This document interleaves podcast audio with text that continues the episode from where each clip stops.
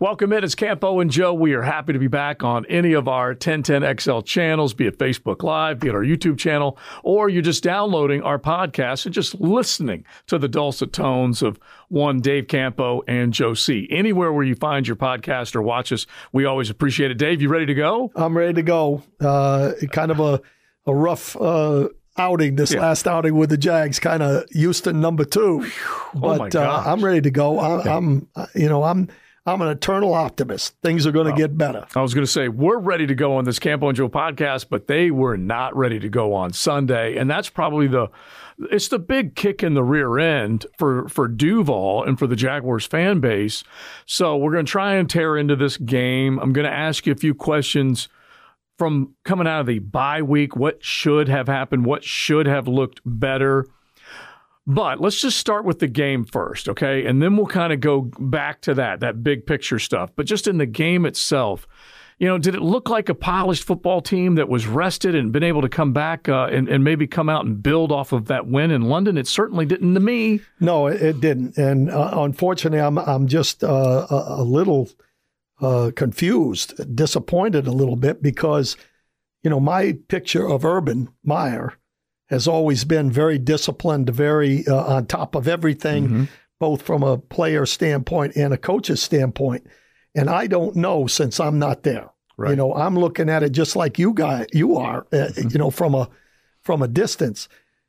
But my impression of of how his team would be, I'm disappointed when you have so many mistakes, and I'm talking about, you know, offsides on an interception. Mm-hmm. Uh, couple of uh, personal fouls. You're going to get some personal fouls here or there.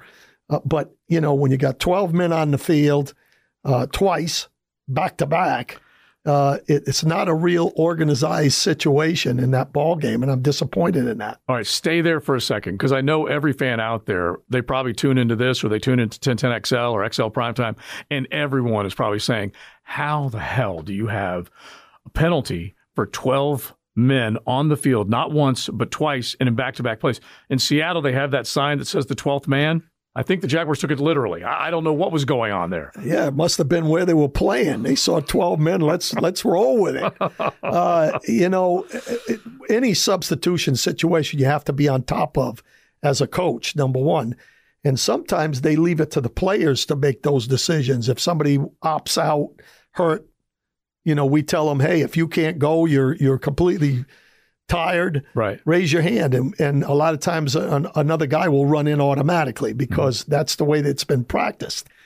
But normally, the assistant coach that's in charge of whatever units out there knows who's on the field in every situation, and and I, in that case.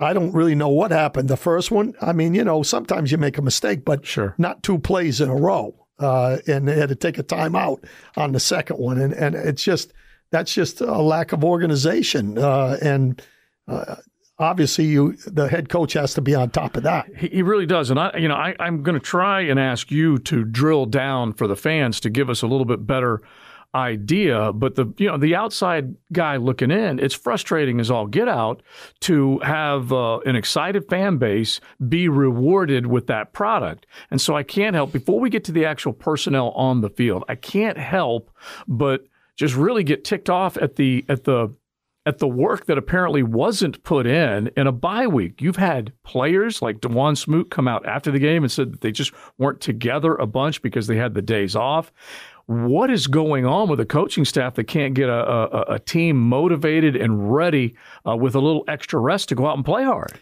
Yeah, I think some of it, uh, Joe, could be that, uh, you know, it's hard sometimes to handle success, mm-hmm. especially when you're a young football team. You know, you, you, you get all the praise from everybody and the, you know, oh man, they're making improvement and we got a quarterback that's going to lead us. And now it's the second half. And even Urban came out and said, there are no more excuses. Mm-hmm. You know, we've got it we're we're headed in the right direction and we're going in that direction.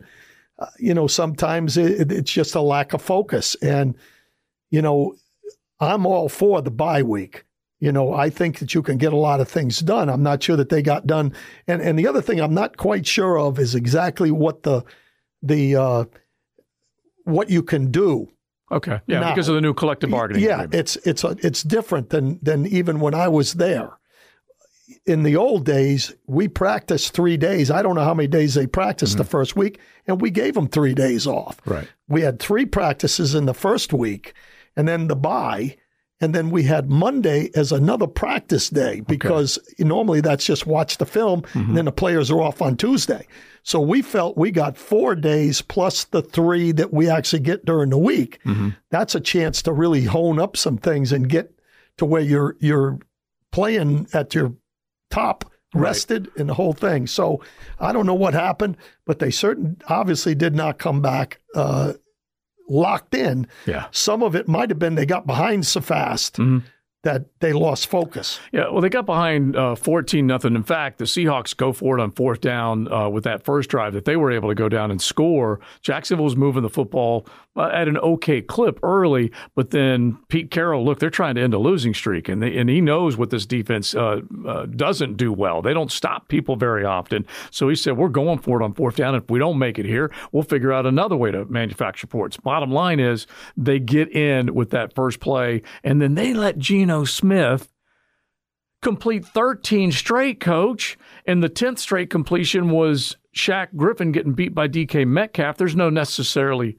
uh, shame in getting beat by DK Metcalf, but holy cow, how can you not have drawn up something defensively to stop or to rattle Geno Smith? Well, I'm not sure. First of all, from a personnel standpoint, we really don't have a pressure rush. We just are not good enough at this point right now to get pressure on the quarterback. So you couple that they we don't have an identity defensively in my mind because when you look at the defense, they started out in all man. Well, if you're going to play man, you got to have guys that can lock down people, and a lot of it is the pass rush. So now you say, okay, we're not getting a pass rush, and guys are getting beat. So mm-hmm. we really can't do that. And now after four or five ball games, they start going to more of a zone package. Well, you just don't do that over overnight. Really? You don't you don't line up and know how to uh, squat a corner and then play the, the the you know the deep area and still be able to play the flat. So there's no identity there. But I'm going to ask a dumb question, and apologies for the dumb question, but There's never a dumb question. If you don't know the answer, then it's it's not a dumb question. How is it that in the National Football League you're not practicing man and zone? I just I don't I don't get that. Especially when you go through all of your offseason work and into this late stage because you pointed out to me and this is what coach Campo did. He couldn't believe that they were just now getting to the idea of rolling to a zone this 6 weeks into an NFL season. Why is that? You know, I think I've talked about this before, mm-hmm. and some of it is just not understanding the who you have mm-hmm. on your ball club. Because when we went to Dallas in 1989, we mm-hmm. ran Miami's defense verbatim. You know, we were one of the best defenses in college football. Right. And we came in and we were a two deep, cover two, two safeties, reroute everybody up front. Mm-hmm. Don't let them get get into, you know, intermediate areas. Right. Force them to throw the ball quickly, and rush the passer. Mm-hmm. Well, we got scorched, and I'm talking about it. That first year in 1989, we had over. I think we had over 50 plays over 25 yards That's a lot. because there was no pass rush. We didn't have those kind of guys. Yet, you know, we thought we could manufacture them. Sometimes you can't manufacture, it's about who they are. Mm-hmm. So the second year, we go to straight cover four, take the seams away, force them to throw the ball up in front mm-hmm. and play. And then we started playing decent defense. Okay. And it was because we looked at our guys and we said, hey, we don't have the pass rush. We got to do something to take the seams of the defense away so they can't hit the big play. Mm-hmm. We've got to force them to move down the field. Then after that, and I know this is a long-winded answer, no, no, but it's I a want to lot hear of it. it yeah. to it. Yeah. Our corners were not great. Okay. So in quarters, they're playing basically soft man to man all the time. Mm-hmm. Well, teams were started to run some routes to take advantage of that defense. We got a couple of corners, Kevin Williams, Larry Brown, and we started pressing the corners and then playing quarters. Mm-hmm. Now they couldn't hit the seams. Every one of the quarter beaters, we at least were locked up on a guy. But that's when we knew who we had. I don't think they knew who we had here. Mm-hmm. They came in with Joe Cullen, a guy from uh, Baltimore, They were a man team, and they went with it. Yeah, I guess the one thing that gets me just right off the jump is they hired Joe Cullen. We're going to go, Jaguars are going to go from a 4 3 to a 3 4, which is his strength. It's where basically he's cut his teeth in the NFL. First time as a defensive coordinator, but he's going to come in, he's going to run Wink Martindale's 3 uh, 4.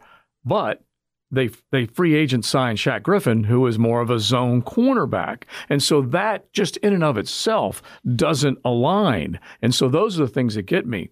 And then the other part of it is is that you are correct, coach. They are not getting to the quarterback. And so then at that point, when you every single quarterback that has faced the Jaguars has looked like an all pro, yes. including the most recent guy in Geno Smith. He didn't right. even throw for a ton of yards, but he still was effective. And right. and I just feel like you you have to have this this can't be the first team that is not generating pass rush that that they should have an answer for that.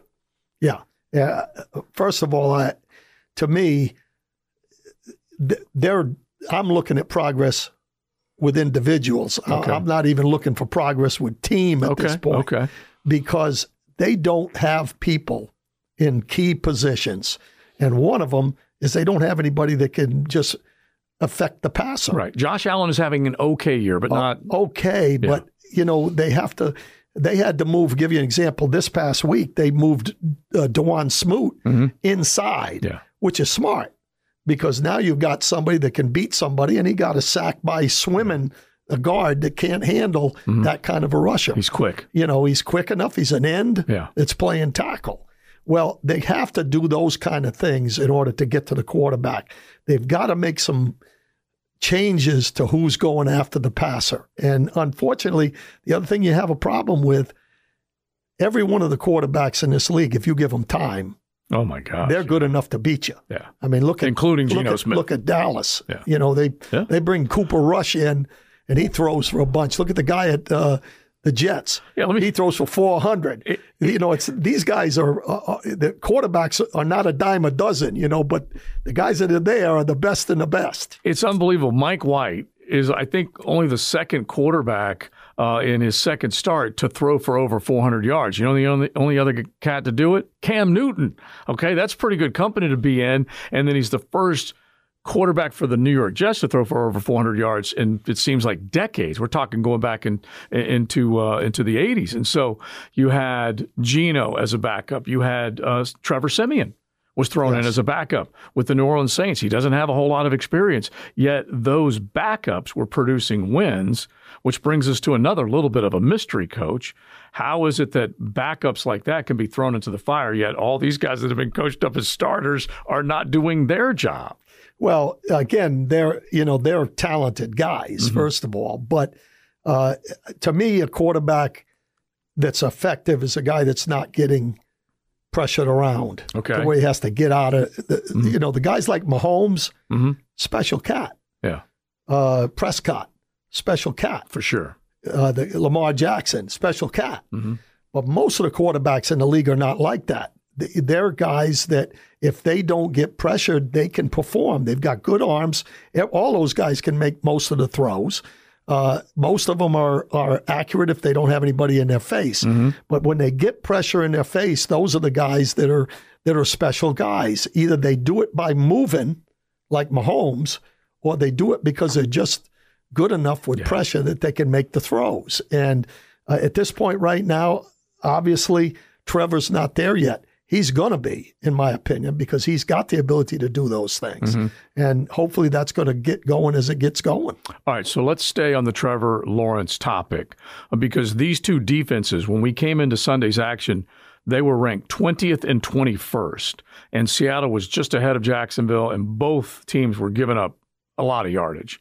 And we said defensively, this team just makes everybody look good. Well, out of the game, Seattle moves up. I'll pull it up here, but I believe they went up to 17th and Jacksonville fell to 23rd. So now there's six spots separating the two instead of them being right next to one another.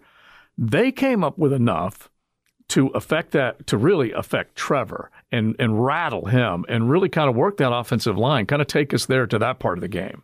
Well, first of all, you know, the week before they played New Orleans, they didn't get any pressure mm-hmm.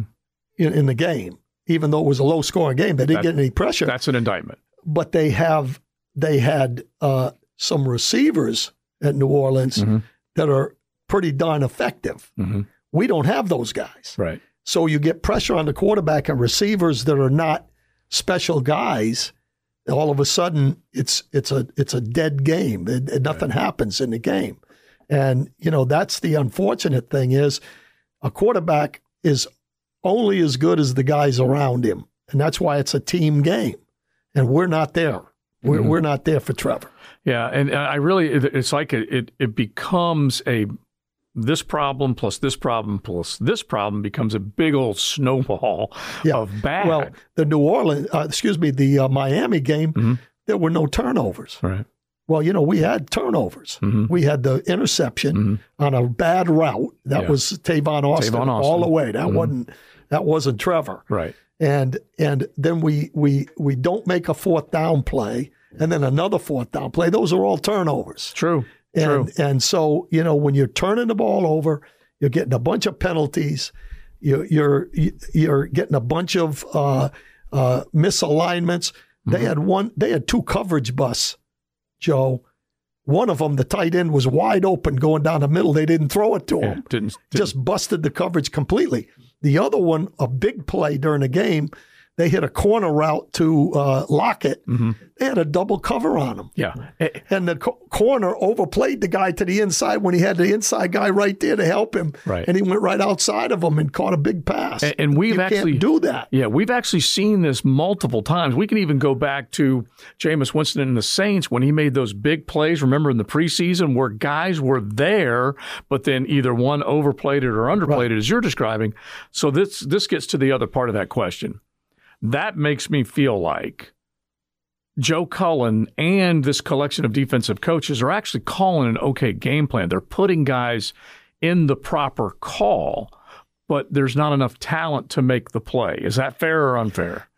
Well, I think that's somewhat fair. Mm-hmm. You know, I think that uh, the, the the coaching staff has to continue to get better with Mm-hmm. What we can and can't do. Right. But at the same time, you know, that's what you're talking about. It's the talent. if we can't do it, Right. we can't do it. That's that's all there is to it. And, uh, and as an example, Tyson Campbell has been basically fed to the wolves here. And we talked to Aaron Beasley on XL Primetime, and he mentioned one very important thing. If you keep getting beat, you are going to lose your confidence. Absolutely. Cornerbacks are the most, you know, they're the cockiest guys out there, or wide receivers. You Beasley, or. Beasley made the best comment of all. Yeah. He said, This is a copycat league. If you aren't doing it, Right. they're coming. Yeah. There's no question about it. And and those are the kind of things that you have to you have to make decisions based on, you know, if we have to play soft coverage hmm for the whole ball game Right. because we can't cover or we can't, you know, do certain things. Mhm. That's what you have to do. You you do it until you know you you you give yourself a chance at least by not giving up big plays. True. It's it's the umbrella. Yeah, you know, I mean, just you know, keep- that's keep- what you have to do. But how how damning can it be to Tyson Campbell's development Yeah, oh yeah. if you keep putting him in these bad situations? I think it hurts a little bit. I think confidence is very important, as you said, with the corner position. Mm-hmm. Uh, you know, uh, we, you know, you put a guy out there and and and he, he- no pass rush, and you're covering one on one a lot. Uh, I think it can get you. yeah. You know, and hopefully they're tough enough that they can go through that and say, hey. You know, I know we're not there yet, and I know I'm not there yet. I've got to work to get there, Mm-hmm. Yeah. and and hopefully that's the kind of guy he is. They must have seen something in him Right. as a staff to let Henderson go. Hmm And, You and you know- know what? I, I fight this coach because I see some things that I like. Yeah. Because I'm sitting there saying, if we're talking about is he in position to make the play, the answer is yes. He's very close. Yes. Everyone says you got to get your head around all that kind of stuff, but he is in position. To, and I'm thinking, all right, good. Uh, a- good enough set of uh, ball skills that he can be a decent player going forward. Right. But it's getting through all this stuff that, that we don't know whether. Yeah, and and again, you know, you're hoping that those guys, and that's why I say, when you look at a Tyson Campbell, you look at a Cisco, Mm-hmm. you look at a Tufele, you look at some of these guys that the little, Mhm. uh, you know, I'm hopeful Mhm. either later on in the season or going next year that those guys are going to come to fruition along with the Right. the draft pick that's that, that are coming, Yeah. you know, in the future. if we're being real, how many rookies on a bad football team should you expect to be making contributions right away? I know that's kind of a, um, eh, you know, you, there are all sorts of different examples to look at it, but right now the class doesn't look so hot because a lot of these guys aren't on the football field. How, Right. how much should you be expecting? Well, I think some of that is, I, I think the example I gave before, sometimes the head coach has to say, Darren Woodson right? is starting at safety. Dave Campo. Well, I don't know. He's That's young. what Jimmy Johnson told you This back is in the day. Cisco. Absolutely. I, I'm coaching Cisco now. Well, you know, he's a rookie. I'm not sure he's ready. Dave, Darren Woodson starting at safety. And then you make that move and he becomes an all pro guy because Mm-hmm. he was a talent evaluator. I think the same thing has to come sometime during this year with some of these young players. They uh, at least Urban indicated, intimated that Cisco doesn't know all the calls to make. Would you be worried about that? That that's why that's why he has Wingard Dewey back there. Yeah, if I'm worried about my job as a secondary coach, I'd be worried about that, yeah. you know. And I, I was always conservative. You know, I was always put some experience out there. Sure. But there comes a time when you have to say, hey, you know, we started Larry Brown and Kevin Smith Mhm. as rookies. And we were number one in defense yeah. in the league You took your lumps. we we we were number one Mm-hmm. because those guys had the talent and they got better week to week Yeah, to week yeah, and week, and that's why we drafted them. You know, and so somewhere along the line you have to do that. Yeah. Uh, maybe it's a little early still. I don't know. Well- but those guys have got to get on the field sometime. Yeah, you took your lumps in the season before. You drafted well. Jimmy was a great eye for talent, and and I that's what we're going to have to find out. All right. So before we wrap up, a couple of things that stuck in your mind coming out of the game, actually on the field. On we we kind of cl- killed the defense, but anything uh, like on the offensive side, when James Robinson goes out, it really does boil down the very simple fact that this team doesn't have a whole lot of other things going their way. He was their best player. Yeah, and, and I think he is their best player. Uh, the one thing though is when he first went out, you know, Carlos Hyde made a couple of decent runs. Mm-hmm. yeah, yeah. uh, I, I think the the balance changed once they got behind. Mm-hmm. I think it was more them getting behind, and I thought they had figured out that it doesn't matter that you still have to run the football and and keep a balanced attack. But I, Right. but you know you saw the number of times uh, Trevor threw in the ball Oh my game. gosh, yeah. You know you you can't throw that many times eh, whether you're behind or not. Yeah. And and just as a classic example, he had to throw it a ton because they're behind. They're panicking a little bit. Right. They're trying to catch up. And Geno Smith threw for less than 200 yards because they had the advantage. Exactly. And that's where balance is so important. And and again, uh, you know, Carlos Hyde, I don't think is Robinson, Mm-hmm. but you know, there were a lot of drives in that ball game that they started out okay, Yeah. and then something happened in the middle of it. But you know, when you don't have balance, you're going to have a hard time winning. Uh, you you can't you can't win that way. Now, the Buffalo Bills, what do we got? Like five minutes left? Yeah. I think it'll only take you five seconds. Uh, that's not a good one. Yeah. That's not a good matchup coming up here just uh, on Sunday. This is one of the better teams defensively, offensively. I mean, you name it, right? Well, let me just read this right here as I'm looking here. They lead the first of all, they're five and two. Yeah. okay, which is their first in Yeah. the division. They lead the NFL in point differential, 120 points. Turnover differential, 13. Points per game, 32.7. Points allowed per game, 15.6. Opponent yards per play, 4.58. Now, that in itself tells you that you've got an outstanding football team. Mm-hmm. And the quarterback is averaging 5.2 yards per rush. Yeah. He is. Okay. That's without yeah. all the throw. Right, He's yeah. a good thrower. But when you've got that kind of diversity Mm-hmm. at your quarterback position, from a defensive standpoint, you're looking at a very, very tough matchup. Yeah, because his skill set just makes everybody just kind of freak just a little bit at the line of scrimmage, the secondary. As you said, he's averaging over five yards per carry. That's a quarterback that's doing that, Right. especially when you even get to factor in some some sack numbers. Right. Uh, and here's another one. He's also a pretty good Halloween guy. I don't know if you caught this, coach, but he dressed up as Phil Mickelson. Yeah, I saw I, that. thought that Yeah. was pretty cool. Yeah, well, I think the guy is, you know, one of the special guys Yeah. in the league, and I think we're uh, the thing I'm most concerned about going into the game, and, and of course we're not hitting all the stuff, but Mm-hmm. Right. the, one of the things I'm the most concerned about is that their head coach is Sean a blitzer. McDermott. Really? Yeah. He's a blitzer. Mhm. You know, he's a guy that will get you by the throat and choke you. And when you looked at this last game that we had, Yeah. at the end of the game, when the, the it was decided, Mhm. You know, uh, they Seattle went to the zero blitzes, Mhm. and when they went to the zero blitzes, it was over. Yeah. I mean, we just couldn't protect them. We weren't throwing hot. Right. I mean, nothing was happening when they were bringing everybody and playing straight across the board, man. And it makes so I'm concerned about that because they will go after the rookie quarterback. And There's no feeding- doubt in my mind. It's feeding time for them. Absolutely, right? Yeah. absolutely. All right. That- well, it's a concern. It's going to be a tough ball game.